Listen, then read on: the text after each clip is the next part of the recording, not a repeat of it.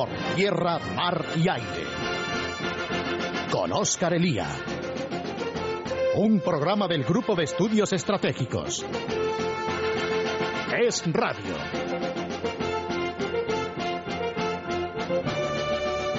Saludos amigos, domingo 27 de marzo de 2011. Aquí estamos, somos el GES. Hoy vamos a hablarles de Libia por tierra, mar y aire y tendremos a varios de nuestros analistas para comentar lo que por lo menos hasta ahora podemos sacar como conclusiones y las previsiones que mal que bien podemos hacer de cara al futuro. Y tendremos en la primera parte de nuestro programa a dos personas que ustedes conocen bien y en la segunda parte a otras dos. Y como lo mejor es empezar para no quedarnos sin tiempo, porque ya saben ustedes que tenemos solo una hora a la semana hasta que por lo menos consigamos conquistar y hacernos con más partes de la programación, pues voy a dar, a dar paso ya y a saludar a mis dos invitados de hoy. Por un lado, Juan Francisco Carmona, analista del GES y a quien ustedes conocen bien. Juan Francisco, muy buenas tardes y bienvenido. Buenas tardes a todos.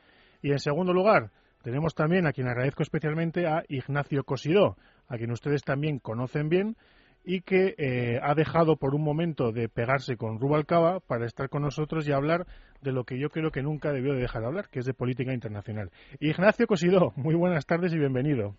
Pues un placer estar con vosotros. Bueno, para, para comenzar cuanto antes, yo os hago las mismas preguntas que luego les haré a nuestros otros invitados. Eh, estamos en guerra, eh, una guerra que se mascaba, de una intervención occidental que se mascaba desde hace tiempo sobre una situación ya de guerra que vivimos en Libia desde hace pues eh, aproximadamente un mes. Eh, decidida in extremis en votación del Consejo de Seguridad el pasado viernes, con fuertes divisiones tanto dentro del Consejo como posteriormente entre aquellos aliados que estaban llamados o que pensaban hacer la guerra contra Gaddafi y la primera pregunta eh, que yo pongo sobre la mesa es eh, sobre la mm, necesidad, la contingencia, la posibilidad o la conveniencia de, esta intervención militar que hoy domingo llevará pues una semana, hoy domingo cuando ustedes nos escuchen llevará pues una semana y un día. Eh, Juan Francisco, ¿qué nos cuentas? bueno, respecto a la, a la necesidad de la, de la, de la, bueno, la necesidad de la intervención era era clara. O sea, eso estaba, se estaba pidiendo desde hacía más de tres semanas. En cuanto al, grado de la intervención, es en lo que eh, puede uno hacerse más preguntas. Eh, ¿Era necesaria la guerra? Pues probablemente si hace tres semanas se hubiese intervenido de maneras más limitadas, quizá apoyando a los rebeldes eh, en aspectos incluso estrictamente humanitarios, ayuda médica, alimento, incluso apoyo logístico, pues y quizá eso hubiera impedido la guerra. Pero como durante tres semanas la mayor parte de los países occidentales, eh, Obama o Estados Unidos a la cabeza, estuvieron pensándose muy mucho qué es lo que qué es lo que había que hacer, pues los rebeldes perdieron terreno y se quedaron en una situación en donde solamente mediante una guerra se podía evitar eh, por una parte la masacre de, de, estos rebeldes por parte de, Gaddafi y por otra una situación que es aquella a la que quizá luego hablaremos más eh, los intereses eh, de los países occidentales se vean muy comprometidos porque esto es un país que es eh, frontera de Europa es un país que está muy cerca de Italia, muy cerca de España y en donde los intereses españoles, más allá de la, del deber de injerencia humanitaria o llámese como quiera, es, es muy relevante. Sí, yo, yo siempre he pensado que en relación con Libia la comunidad internacional siempre ha ido tarde. Por, en un comienzo porque estábamos todos pendientes de lo que ocurría en Egipto. Era el momento en que Gaddafi eh, se tambaleaba, los últimos días, las últimas horas de Gaddafi, y ahí es cuando comienzan las protestas en Libia, que pronto se convierten, eh, claro, en cada, en cada país las protestas alcanzan una naturaleza distinta dependiendo del país. En Libia se ha dicho muchas veces una sociedad tribal muy dividida, con grandes diferencias entre territorios. Pronto la protesta se convierte en una guerra eh, civil entre distintos clanes y tribus, con Gaddafi como, como a la cabeza de uno de ellos. En un primer momento, eh, quizá la zona de exclusión aérea estaba justificada cuando Gaddafi eh, utiliza los aviones para reprimir las protestas, pero la comunidad internacional atenta a Egipto lo que se dedica es a promover sanciones. Posteriormente, con la guerra ya comenzada, seguíamos hablando de las sanciones cuando Gaddafi estaba utilizando la aviación para lograr ventajas sobre el terreno. Eh, conforme pasaba el tiempo y Gaddafi comenzaba a correr a los rebeldes, eh, ahí están aproximadamente hacia, hacia el 5, 6, 7, 8 de marzo, en ese momento es cuando una intervención occidental o, internacional hubiese estado justificada, por lo menos para poner orden, para crear zonas de seguridad y para evitar que, que la vulneración de los derechos humanos por Gaddafi o por quien fuese eh, se pudiese se pudiese concretar. Al final, cuando todo ya ha ocurrido, cuando la situación se ha podrido de manera eh, prácticamente irreversible, entonces eh, comenzamos una operación que tampoco es lo que hace falta sobre el terreno, pero que nos permite eh, por lo menos hacer algo, salvar la cara y, no arriesgarnos demasiado. En, un texto que ustedes encontrarán, que publicamos en la página del Grupo de Estudios Estratégicos el pasado jueves, en la que todos nosotros damos una opinión, aunque sea abuela pluma, Ignacio Cosido hace una afirmación que es eh, esta se trata de una guerra de elección y no de estricta necesidad. Ignacio, ¿a qué te refieres con esto? ¿Qué tiene que ver con lo que ha dicho Juan Francisco? Bueno, eh, las guerras de luego se pueden se pueden diferenciar entre, guerras de necesidad y guerras de elección. Cuando un país es atacado o cuando la Alianza Atlántica es atacado y hay una aplicación automática del artículo 5, pues eso es una guerra de necesidad, es decir, uno tiene que la, la, la, necesidad de defenderse, ¿no? Cuando uno puede optar entre intervenir y no intervenir, pues eh, acertada o desacertadamente, pero tiene esas dos opciones y de hecho en la Unión Europea hoy pues hay una serie de países que están interviniendo, pero hay otros muchos países que, no lo están haciendo porque consideran que esa intervención no, no, es, no es positiva, ¿no? Por tanto, e, e, es, en este sentido, el gobierno español ha tomado una elección, que es la de, la de participar en una operación militar a la que no estaba obligado ni por ningún tratado internacional ni por ninguna necesidad de, nuestra propia defensa nacional, ¿no? Dicho eso, pues yo coincido plenamente con, con lo que tú decías de que la intervención llega tarde y coincido plenamente con lo que con lo que también decía mi amigo Carmona que decía que, que está justificada. ¿no? Yo creo que está justificada primero porque no podemos dejar que un pueblo sea masacrado a muy escasos kilómetros de nuestras costas de brazos cruzados. Y en segundo lugar porque a mí me parece que es que es bueno que nosotros como occidente demos una señal de apoyo a un proceso de reforma o de cambio que se está desatando en el norte de África y en el que en el que están en juego también nuestros intereses estratégicos y por tanto me parece que es bueno que, hagamos esa intervención pero insisto yo es una es una opción y, como tal opción pues el gobierno también asume una responsabilidad eh, sí. Eh, en buena medida es verdad que la pregunta que, que, nos hacemos o que se hace mucha gente en España es que se nos ha ido a perder en Libia. Eh, yo, que soy partidario de la intervención, otra cosa es eh, el proceso y el tal y, cómo se ha comportado el gobierno español en este asunto, pero eh, la clave yo creo que no, no es el petróleo, lo que la, la, historia de las intervenciones por el petróleo eh, pues me proceden de la mente calenturienta del progresismo europeo. no se trata tampoco de unos ideales sumamente abstractos que Europa nunca ha seguido y en ese sentido ahí está el enfrentamiento que Europa mantiene con Bush que sí que cree en una en una política internacional guiada por la moralidad. No se trata de eso, pero eh, yo creo que la clave para entender por qué se interviene en Libia y no se interviene en otros sitios tiene que ver, entre otras cosas, con el hecho de que una Libia desestabilizada tras Gaddafi o desestabilizada por Gaddafi se convierte en un foco que va a irradiar inestabilidad hacia los cuatro costados, hacia países que no están precisamente ahora mismo en una situación de soportar a un vecino que, que cree inestabilidad eh, tengan ustedes en cuenta que tenemos por un lado Egipto, por otro lado a Túnez y por otro lado a Argelia. Eh, Juan Francisco, eh, tú compartes este, este diagnóstico estratégico que en buena medida nos, nos llevaría a intervenir sí o sí. Eh, bueno, lo primero es que quizá hay, hay, una, hay una cuestión que es, que es fundamental y que se ha dicho, iba a decir poco, pero no se ha dicho nada. La, la única razón por la cual nosotros podemos ahora intervenir en Libia es porque Gaddafi no tiene armas de destrucción masiva porque las entregó a Estados Unidos como consecuencia de la invasión eh, americana de, Irak en el año 2003. O sea que la, razón fundamental por la que digamos que Gaddafi está en una posición más débil de la que podría estar es como consecuencia de la, de la invasión de Irak de, de 2003. Esto por un lado.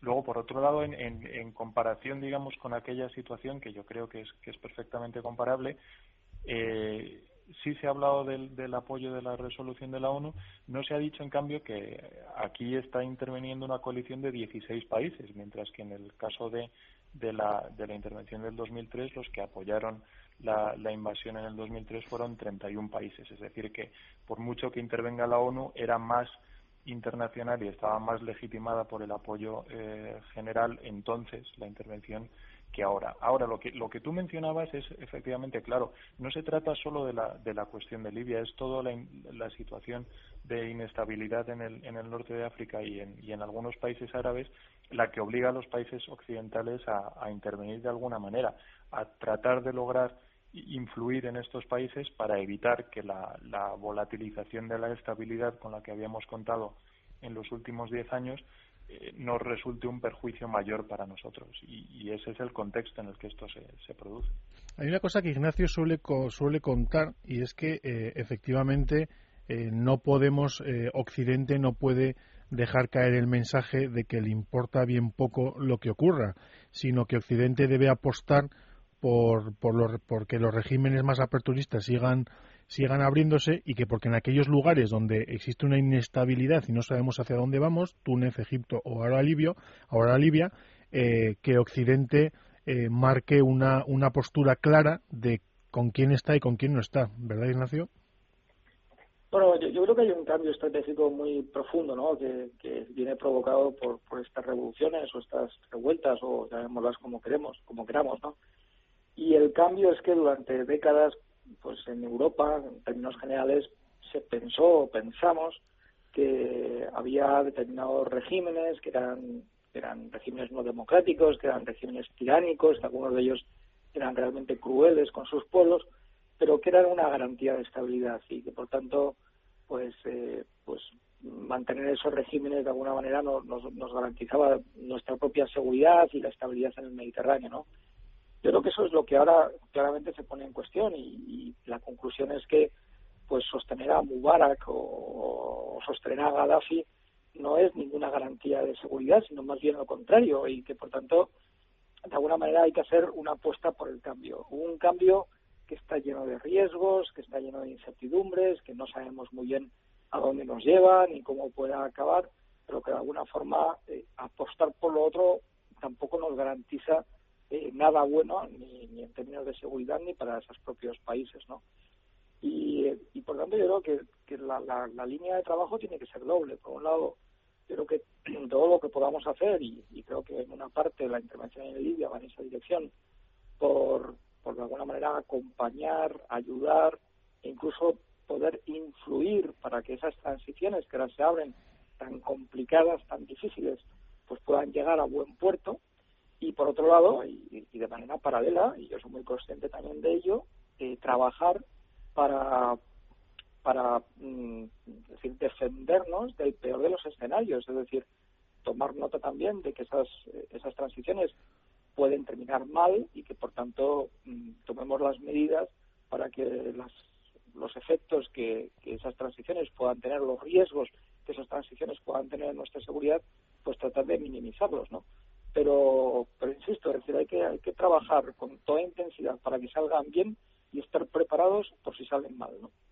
Ahora, eh, no sé qué os parece, pero eh, esto es de lo que está hablando Ignacio, que al final es tener, o tener lo que Bush, eh, creo que siguiendo a Nathan Saransky llamaba claridad moral, o tener por lo menos las cosas claras, o tener por lo menos unos cuantos principios que luego uno puede llevar a cabo mejor o peor, pero claro, eh, el espectáculo en relación con las revueltas árabes en general y con el caso libio en particular, eh, de divisiones, de cobardías, de miserias, de intereses, eh, todo a corto plazo y todo en un, en un tono suicida de, de Europa y de Estados Unidos, con esa progresiva retirada de Obama que se desentiende de todos los problemas del mundo, pues no parece eh, que hayamos optado por, por esa claridad de la que nos está hablando Ignacio. Yo no sé, Juan Francisco.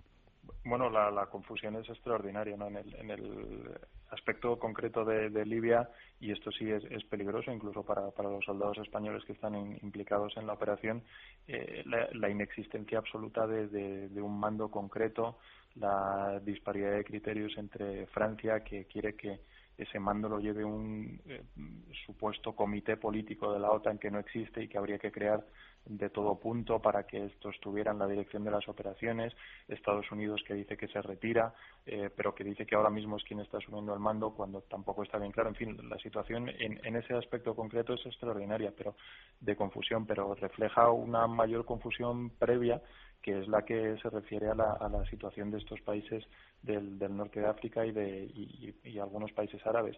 Eh, eh, cuando Estados Unidos, Obama, ve esta situación llegar, no sabe qué hacer, no sabe qué hacer con respecto a Túnez, respecto a Egipto, eh, cambia de posición incluso cuando acaba de enviar allí a un embajador para decirle a Mubarak que se marche y este embajador sale prácticamente convencido de que no tiene que marcharse Mubarak.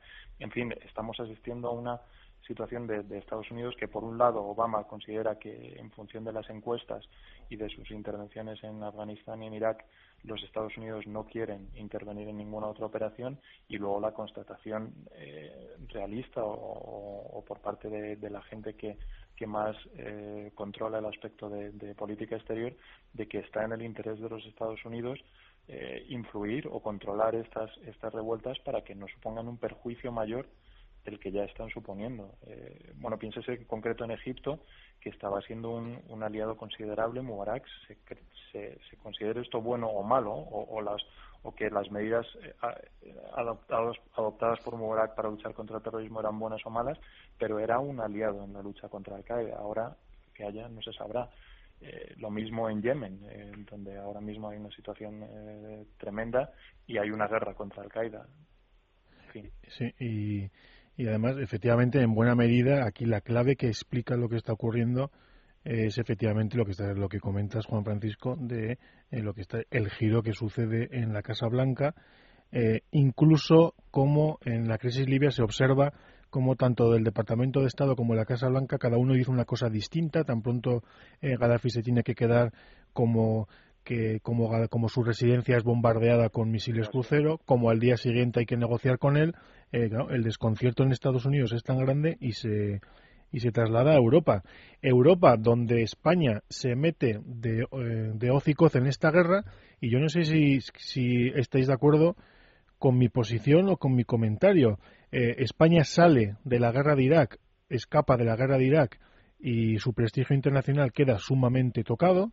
Eh, aquí algunos aún piensan que tiene algo que ver con Bush y que tiene algo que ver con Aznar. Eh, internacionalmente España parece como un país muy poco de fiar, con el que es mejor tener aventuras las mínimas. El crédito de Zapatero se desploma durante a partir del año 2004, luego llegaría la herencia de civilizaciones, luego llegaría eh, los pactos con estos regímenes bolivarianos y con lo, con lo peor de cada casa y un intento desesperado de Zapatero por lograr la rehabilitación y el reconocimiento internacional que él mismo ha destruido. Y ahí está la aportación constante de Zapatero de tropas a, Afganistán para conseguir reconciliarse con Obama. Eh, y ahora lo sorprendente como España, que está situada en segunda fila, a la que no se le exige tomar partido, puesto que es un, un país en política internacional irrelevante, otra diferencia, por cierto, con lo de Irak, eh, como de repente, tanto Chacón como Zapatero, eh, pues bueno, poseídos de un ardor guerrero eh, tremendo, pues anuncian la participación de España en las operaciones, aparecen en televisión, aparecen estos sí que aparecen por tierra, mar y aire anunciando todo tipo de operaciones y bueno, la sensación absoluta de incoherencia de un país que es incapaz con estos gobernantes de lograr un respeto internacional, pero unos gobernantes que no se han dado cuenta. Ignacio, ¿tú compartes este diagnóstico? Bueno, lo que es absolutamente evidente es que hay un cambio absolutamente radical de la pancarta del no a la guerra del 2003 a ver ahora a un Zapatero que es el, el, más probélico probablemente de los líderes europeos, ¿no? Y eso, pues sin duda lo que genera también es un déficit de credibilidad, porque inspira poca confianza a un líder político que da estos bandazos eh, no se sabe muy bien en función de qué intereses, ¿no? Lo segundo es que a pesar de todo este entusiasmo pro intervención, ¿no? que, yo creo que el gobierno español ha sido uno de los que con más, junto con el francés, pues más han defendido políticamente la intervención militar, en esta crisis se vuelve a poner de alguna manera de manifiesto la irrelevancia del, gobierno de Zapatero en el ámbito internacional, porque porque a pesar de, ese ardor guerrero, pues en, la cumbre previa en París, que Sarkozy recibe a Cameron, eh, Zapatero no, no está en la foto, ¿no? Y, ya le hubiera gustado el, poderse haber sacado esa foto de París, ¿no? Y en tercer lugar, eh, es decir, esa falta de convicción que hay en, la posición del gobierno español, creo que se manifiesta de manera clara en, dos aspectos, ¿no? Por un lado, a mí me parece eh, muy contraproducente que la aprobación que haya, que haya que ha hecho el gobierno de esta operación de la participación de las Fuerzas Armadas Españolas en la operación en Libia hayan puesto un límite de un mes en el caso de, las, de la Fuerza Aérea ¿no? y tres meses en la naval. Me parece que eso es un, es un mensaje equivocado tanto a nuestros aliados, que parece que estamos diciendo que en cuanto nos dejen vamos a salir corriendo. Bueno, es la, es la especialidad de la casa. claro, pero además con los antecedentes que hay, ¿no? Como con el propio Gaddafi, que es un poco decirle, oye, es que nos vamos a meter contigo, pero no durante mucho tiempo, ¿no? Y, y en segundo lugar, también esa limitación de que los F-18 españoles no puedan realizar ataques a tierra, ¿no? Pues en un momento en el que parece que ya se certifica que la aviación libia ha sido destruida, pues la pregunta es, bueno, ¿y, y qué van a hacer los F-18 españoles, además de, consumir combustible en el cielo libio? Porque, porque si no hay aviones libios ya que puedan volar y los aviones no pueden eh, atacar objetivos terrestres, que es con los que sigue Gaddafi, con sus tanques, con su artillería, eh, pues, pues intentando atacar y masacrar a su propia población, pues, pues bueno, la pregunta es, bueno, entonces, decir, ¿qué hacemos allí, no? Por tanto, yo creo que, que a pesar de ese, de ese cambio, ¿no? Tan, tan radical, eh, yo creo que al fondo, en este tipo de, detalles, se sigue viendo que hay una, una falta de consistencia, una falta de convicción en este gobierno, ¿no? 20.000 euros vale cada, no cuesta cada, cada vuelo, cada misión de, de nuestros F-18. Pero yo estoy totalmente de acuerdo en lo de la coherencia, es decir, eh, puede ser discutible que España se lance a la piscina con Francia eh, a defender una operación militar. Eh, ahora, en mi opinión, de Zapatero, de haber sido consecuente con su decisión, con las declaraciones que Chacón llevaba durante semanas haciendo en, los organismos internacionales, bueno, es que nuestros pilotos debieran haber estado en primera línea desde el primer momento, porque no se puede jugar a la guerra con los soldados de otros. En vez de eso, bueno, los enviamos después para labores para labores secundarias. Eh, una falta de incoherencia, eh, por otra parte, tradicional en este gobierno. Juan Francisco. si me permites, Oscar, como a mí me tocó votar esta misma semana en el Congreso de Diputados la operación en Libia, yo sí que quiero decir ¿no? que puedes tener dudas legítimas sobre la operación y, y sin duda yo tengo muchas sobre, sobre la credibilidad de este gobierno para, para embarcarnos en una guerra, ¿no? pero yo creo que por encima de eso hay, hay dos principios, ¿no? Un principio moral de que tú no puedes permanecer absolutamente impasible mientras un tirano como Gaddafi se, se lleva por delante a la mitad de su población. Y en segundo lugar, que, bueno, pues en el momento en que un gobierno decide mandar soldados españoles a un escenario bélico, a una guerra, pues, pues también nuestra obligación política es estar apoyando y al lado de los soldados españoles, ¿no? y, ya me hubiera gustado pues que todos los partidos políticos españoles se hubieran comportado con, con ese sentido de, del, deber, ¿no? Del deber de apoyar a nuestras Fuerzas Armadas en, en, otros momentos históricos. Bueno, pero eso tampoco para mí es excusa para que porque otros no lo hagan y yo lo criticaré siempre, pues nosotros nos, nos comportemos de la misma manera o tratemos de pagar con la misma moneda, ¿no? Nosotros somos diferentes y, y yo insisto que, que yo voté básicamente por esos motivos, pero muy especialmente por estar al lado de nuestros soldados, de nuestros pilotos y de nuestros marineros en Libia. Pues tenemos que hacer una pequeña pausa, me, hace gestos el técnico, eh, vamos a la publicidad y volvemos enseguida, amigos. Por tierra, mar y aire, con Oscar Elía. Seguimos amigos, seguimos y si antes les hemos mostrado las opiniones que dentro del G se inclinan hacia la legitimidad de la, de la intervención eh, no así, no de esta forma y, y no como se ha hecho, pero sí de la intervención en Libia, pues para que ustedes vean que hay de todo, ahora les vamos a ofrecer por lo menos una de las opiniones que es justo la contraria y que es la de uno de nuestros analistas que ustedes conocen porque ha estado aquí con nosotros en alguna otra ocasión, que es Enrique Navarro, al que tenemos al otro lado del Atlántico. Enrique, lo primero, muchísimas gracias por estar con nosotros y bienvenido al programa una vez más. Nada, muchas gracias, Oscar. Bienvenidos a todos. Les digo que Enrique es partidario, era partidario, no era partidario de esta intervención y nuestro segundo invitado eh, pues nos los va a explicar ahora mismo porque le voy a hacer la pregunta a Bocajarro, que por eso es amigo y por eso eh, es también conocido de todos ustedes en esta casa. Emilio Cammani, buenas tardes y bienvenido. Buenas tardes. Pues yo era partidario, pero contando con que esto lo iba a liderar Estados Unidos. Para la vista que son los franceses los que los lideran, soy, estoy absolutamente en contra. Pero radicalmente, no tanto por una cuestión de principio, ni por las razones que lo intervienen, sino por quién es el, quién lleva el liderazgo. Ahí tienen ustedes a un español de pro. Eh, pero vamos, en cualquier caso, efectivamente, eh, yo, también estoy de acuerdo contigo. Eh, yo creo que hay un problema. Es, en primer lugar, se interviene tarde y como no hay que intervenir, con unos bombardeos. Pero, pero por otro lado, el segundo problema es precisamente ese. Es decir, Francia se ve incapaz de sostener una operación militar de este tipo en solitario, involucra a un montón de países para poder llevarla a cabo y al mismo tiempo es incapaz de generar eh, a su alrededor un consenso y de crear un liderazgo que solo Estados Unidos es capaz de hacer, pero que claro, con Estados Unidos en retirada, eh, aspira Sarkozy y Francia a ocuparlo con resultados que aún están por ver. Eh, Enrique, ¿por qué, bajo tu punto de vista, la intervención no está justificada o no lo está de esta forma o cómo lo ves? Bueno, a ver, yo creo que no puedo ser tildado de, de antibelicista. Eh, creo que hay para mí hay una razón eh, fundamental.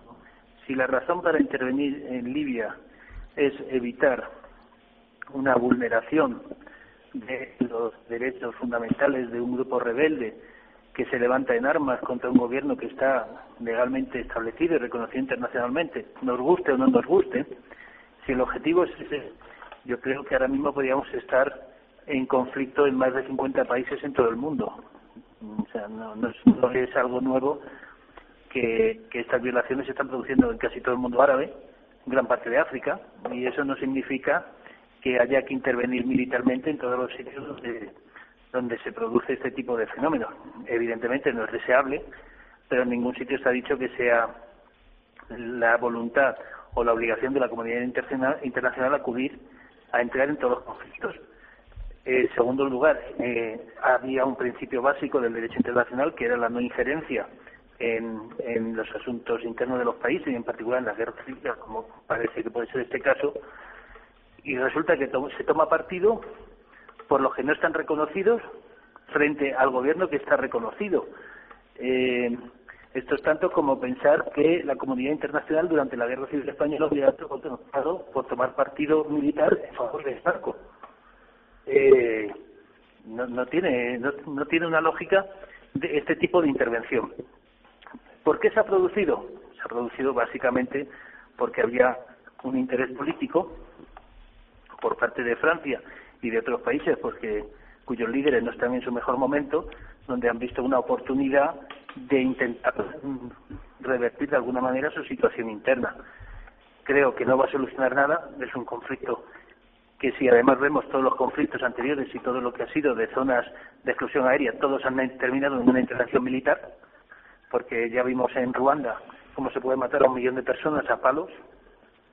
Entonces, eh, ni, ni, ni es una guerra necesaria, introduce más incertidumbre en los mercados, introduce más incertidumbre en la situación en el Magreb y, y, se ha demostrado claramente en el momento en el cual se han visto que los objetivos de cada uno de los digamos una misión son, totalmente dispares, ¿no?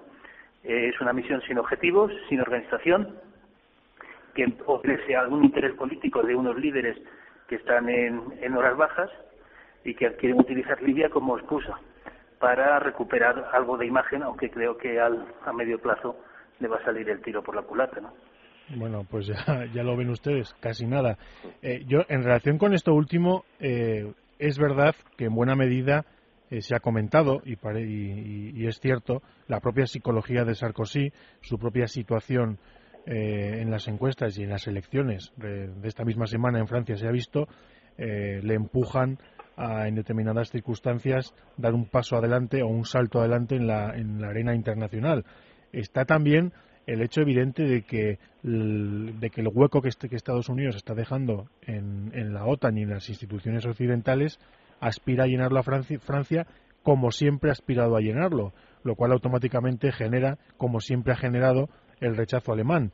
Eh, está también el hecho, eh, que lo apuntábamos también el otro día, de que eh, Francia está siendo progresivamente empujada por China en el continente africano y si bien Libia no es uno de los puntos calientes donde se encuentran los intereses de los dos países, eh, no está nada mal como, eh, como, lugar donde dar el salto desde, desde Francia el, país libio.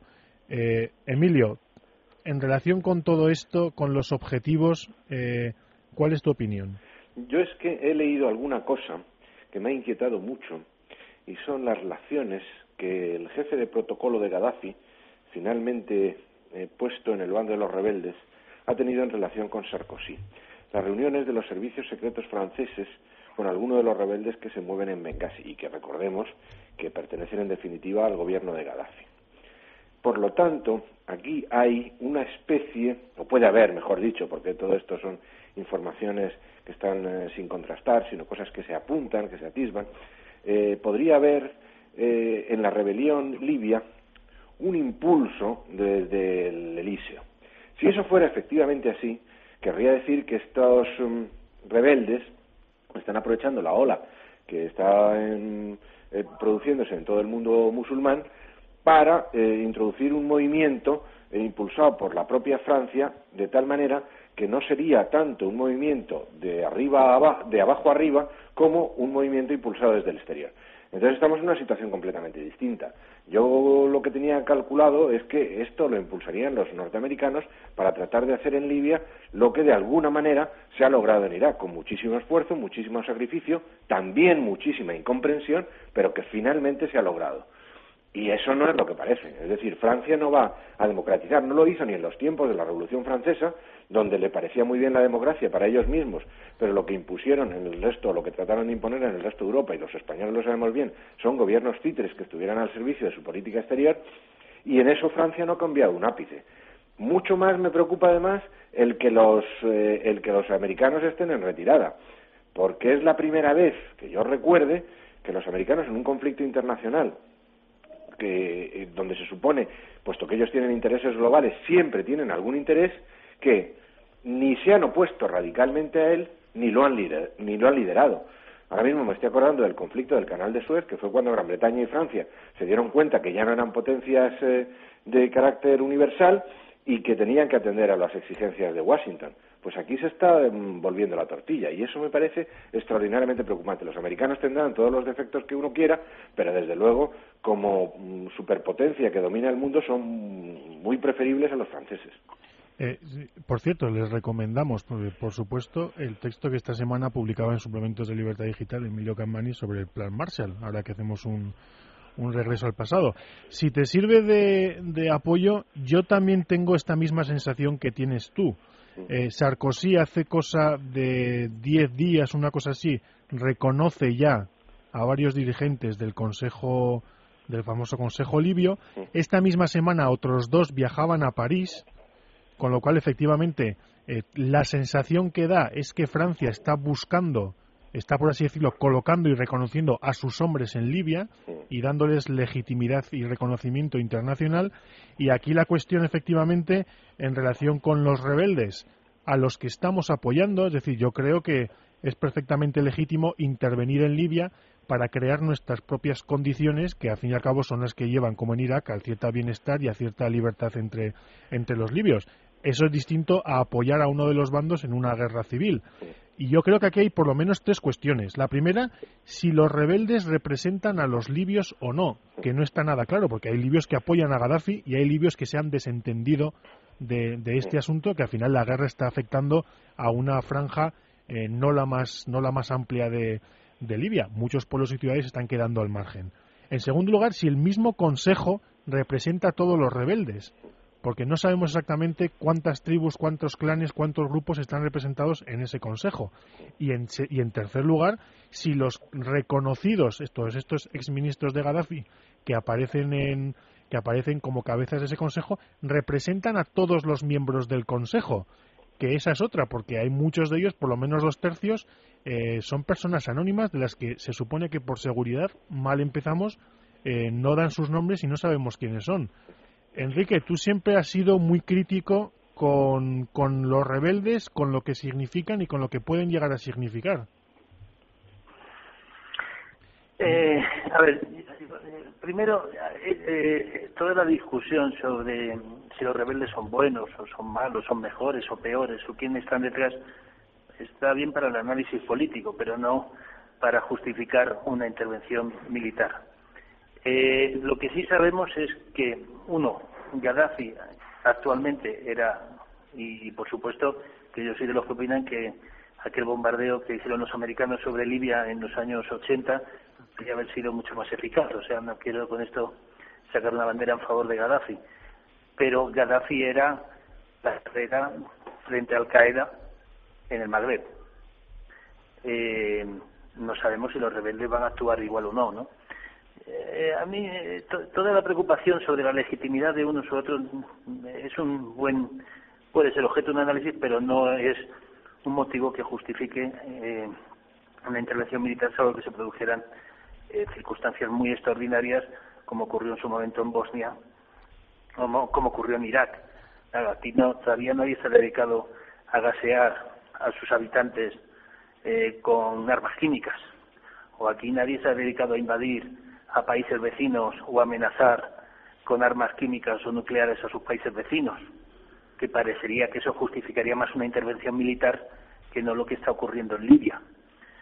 Pero Gaddafi cometió un gran error que quizás Saddam Hussein no cometió, que fue buscar aliados en el Consejo de Seguridad de Naciones Unidas.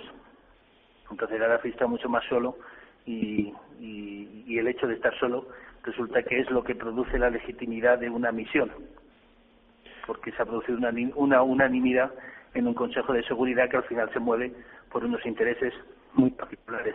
Francia estaba muy lejos de muchas actividades de reconstrucción y de actividades de negocio en Libia, donde sí Italia y otros países tienen una presencia fuerte, y, y en segundo lugar, yo creo que Francia se encuentra con un problema mucho más grave. Si no, o sea, Francia no es que sea un país árabe, pero es un país que se puede encontrar con una situación similar a la que está aconteciendo en los países árabes. Eh, quizá esa participación de apoyo a cierta rebeldía en el mundo árabe tenga también una lectura interna de evitar que eso se le pueda producir en, en casa, ¿no? Ya. Y, y entre medias, España, antes lo comentábamos con Ignacio Cosido, que por cierto me ha hecho un discurso político y se me ha escapado vilmente antes de la publicidad. Eh, ahí queda eso. Yo a ver si a ver si volvemos a tenerlo sobre este asunto para que nos explique la actitud del Partido Popular. Pero más allá de eso, eh, mi sensación es que España, como lo he comentado antes, se lanza a la piscina en este asunto tratando de recuperar un crédito internacional que desde la huida de Irak eh, y la España menguante de Zapatero está muy disminuido y nos encontramos apoyando entusiastamente una guerra protagonizada por Francia de la que cada vez se van cayendo más países y de la que el futuro, no ya eh, a largo plazo, sino a medio, resulta ciertamente incierto. Emilio. Sí, hay una, dos aspectos inquietantes de la, de la política española en este tema libio y que el PP no ha querido ver o no ha visto y se ha mantenido solamente sobre la superficie sin rascar apenas.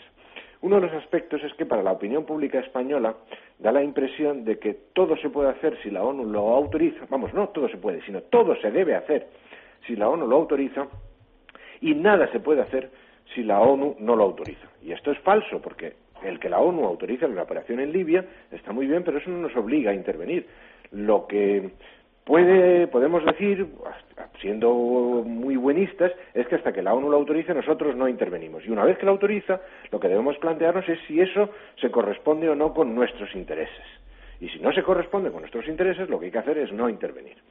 Aquí eh, yo veo un, problema de naturaleza eh, geoestratégico-energética que quizá no haya tenido eh, relevancia, me puedo equivocar, pero que a lo mejor la tiene y que os quiero llamar la atención sobre ella. Si recordáis, hay un gasoducto que me parece que se llama Green Stream, que va desde Libia a Italia. Desde Italia ese gas puede perfectamente llegar a Alemania, sin necesidad de pasar por Francia. Ya sabéis que Francia tiene bloqueado el paso del gas argelino hacia Alemania. Todo eso hace depender a Alemania cada vez más del gas eh, ruso, incluso eh, con la ayuda de la crisis nuclear de la planta de Fukushima en Japón. Por lo tanto, si ese Green Stream llegara a estar controlado por Francia, el acceso de Alemania a ese gas estaría controlado por Francia y no, por, no como ahora eh, por Italia. De tal manera que eso podría ayudar a explicar la abstención de Rusia en el Consejo de Seguridad de Naciones Unidas.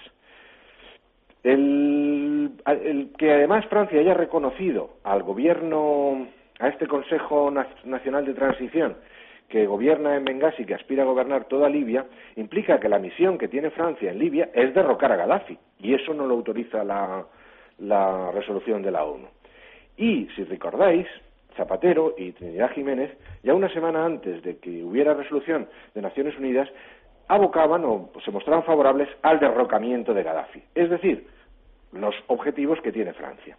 Ahora ya, como ese objetivo no está en la resolución de Naciones Unidas, han reculado, pero indudablemente estamos participando en una operación donde la que únicamente tiene intereses de naturaleza estratégica es Francia y nos hemos comprometido con ellos a hacerlo sin que se vea con claridad cuáles son nuestros intereses ahí. Y no veo mm, por qué tenemos que estar nosotros del lado de los franceses y en contraposición a los intereses alemanes sin haber meditado si eso es exactamente lo que nos conviene.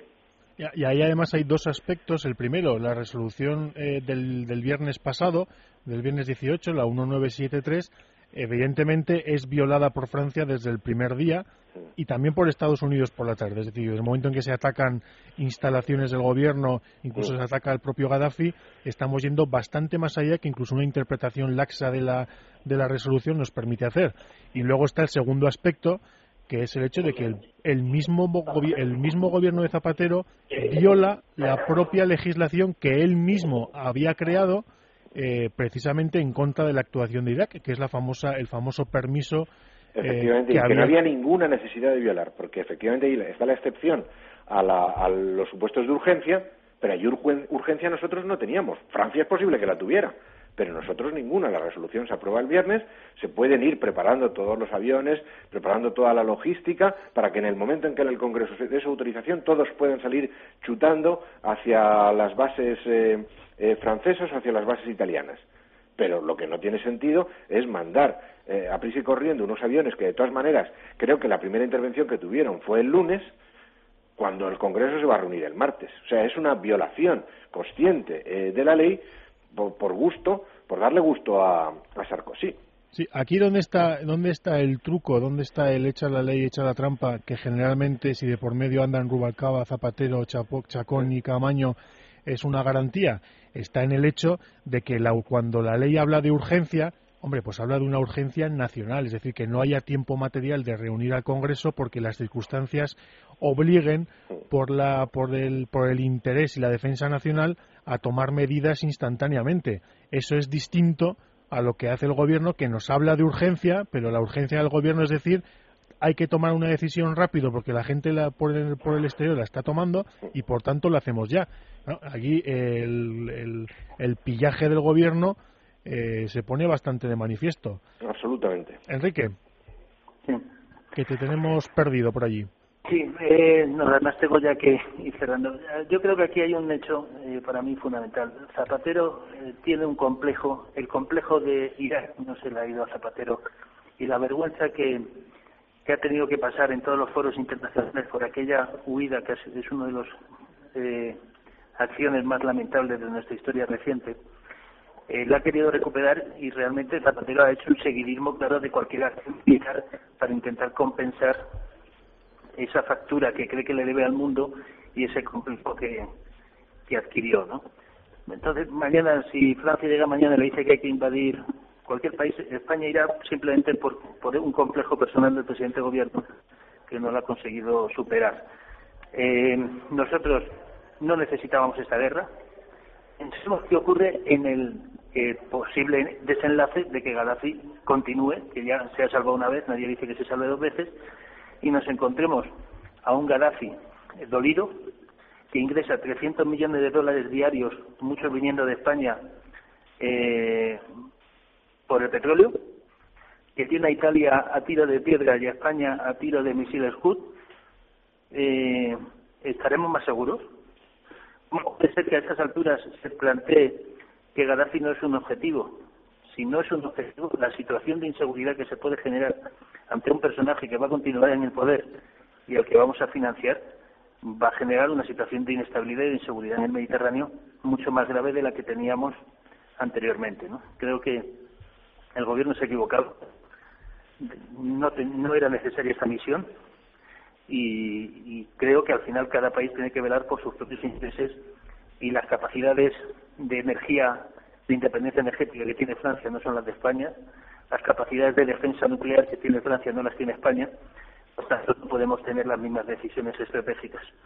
Eh, creo que es un, un, gran error que nos va a pasar factura y que además le va a pasar factura al, al presidente del gobierno sin duda, ¿no? Pues lo veremos. Eh, Enrique, no te quitamos más tiempo, que sabemos que tienes prisa. Muchas gracias por estar con nosotros y buenas tardes. Oye, muchas gracias a vosotros. Un abrazo, Enrique. Un abrazo, cuidaros. Emilio, eh, hablaba, hablaba Enrique del futuro. ¿Tú qué escenarios posibles ves eh, a medio a medio plazo? Yo básicamente veo dos, que, que las divisiones internacionales obliguen a que Gaddafi eh, o mejor dicho, obliguen a un alto el fuego en el que Gaddafi mantenga parte del poder sobre el territorio y la situación se enquiste y, como dice Enrique, controle aún suficientes recursos para incordiar, o dos, que realmente Gaddafi caiga y nos encontremos con una situación explosiva en la que el país no pueda dominarlo nadie y vayamos hacia un escenario o a la libanesa o, a o un escenario que sea una somalización. Yo no sé tú que has estudiado la historia de toda esa zona, eh, ¿Cómo ves este, este futuro a medio plazo? Pues mira, desde el punto de vista histórico, los más entusiastas de esta intervención son los británicos y los franceses, y tiene mucha razón de ser, porque los británicos y los franceses, una de las muchas frustraciones que, sacaron de la posguerra mundial que se suponía habían ganado, fue la liquidación de su imperio colonial. En Libia, que era una colonia italiana, la estuvieron administrando prácticamente a la limón, incluso hubo alguna intervención soviética al principio del todo, pero prácticamente a la limón hasta que, hasta que accedieron a la independencia. Y después de la independencia estuvo, estuvieron controlados por los británicos. El régimen es la bandera que sacan los rebeldes, esa bandera roja, blanca, es roja, eh, negra y verde, con una media luna y una estrella, es la bandera del régimen que los británicos inventaron para Libia pues que es lo que suelen, solían hacer ellos, que es poner una monarquía amiga, ¿no? Y es el régimen que derrocó Gaddafi. Eh, es también curioso en ese sentido la intervención de fuerzas especiales egipcias que parece que están infiltradas en la zona oriental. Yo lo que creo más probable, a lo que aspiran, puesto que no, hombre, por supuesto, aspiran a derrocar a Gaddafi y a quedarse con todo el país, con un, con un gobierno eh, amigo, ¿no? Británicos y franceses. Pero si eso no lo lograran, y parece posible que no lo logren, y además, puesto que la resolución no autoriza derrocar al gobierno de Gaddafi, quizá a lo que aspiren es a una división del país entre Cirenaica y Tripolitania, procurando que la mayoría de los pozos de petróleo y de los recursos eh, fósiles queden del lado de la Cirenaica. Cosa que es relativamente posible porque si se mira el mapa están ligeramente escorados a la derecha y se podría hacer una frontera que prácticamente dejara todo dentro del control del, nuevo, del nuevo régimen. Y pues ese resultado es el que me parece el más probable. Pues efectivamente, eh, y lo veremos. Pues Emilio, en fin, se nos va Bush, se tambalea la OTAN, viene Francia, solo nos, solo nos falta Godoy. Efectivamente. Muchas gracias por estar con nosotros y muy buenas tardes, Emilio. nuestro gobierno, eso tengo por seguro. Sí, desde luego que sí. Emilio, un fuerte abrazo. Un fuerte abrazo. A todos ustedes, amigos, lo vamos a dejar aquí. Muchas gracias Ignacio Cosido, Juan Francisco Carmona, Emilio Cammani y Enrique Navarro que han estado con nosotros. Recuerden que nos encuentran en gs.esradio.fm. Gracias a Carlos Millán en los controles y nos vemos, nos oímos la semana que viene aquí otra vez en Portira María Aire. Hasta entonces, buenas tardes, amigos. Mar y aire. Con Oscar Elía.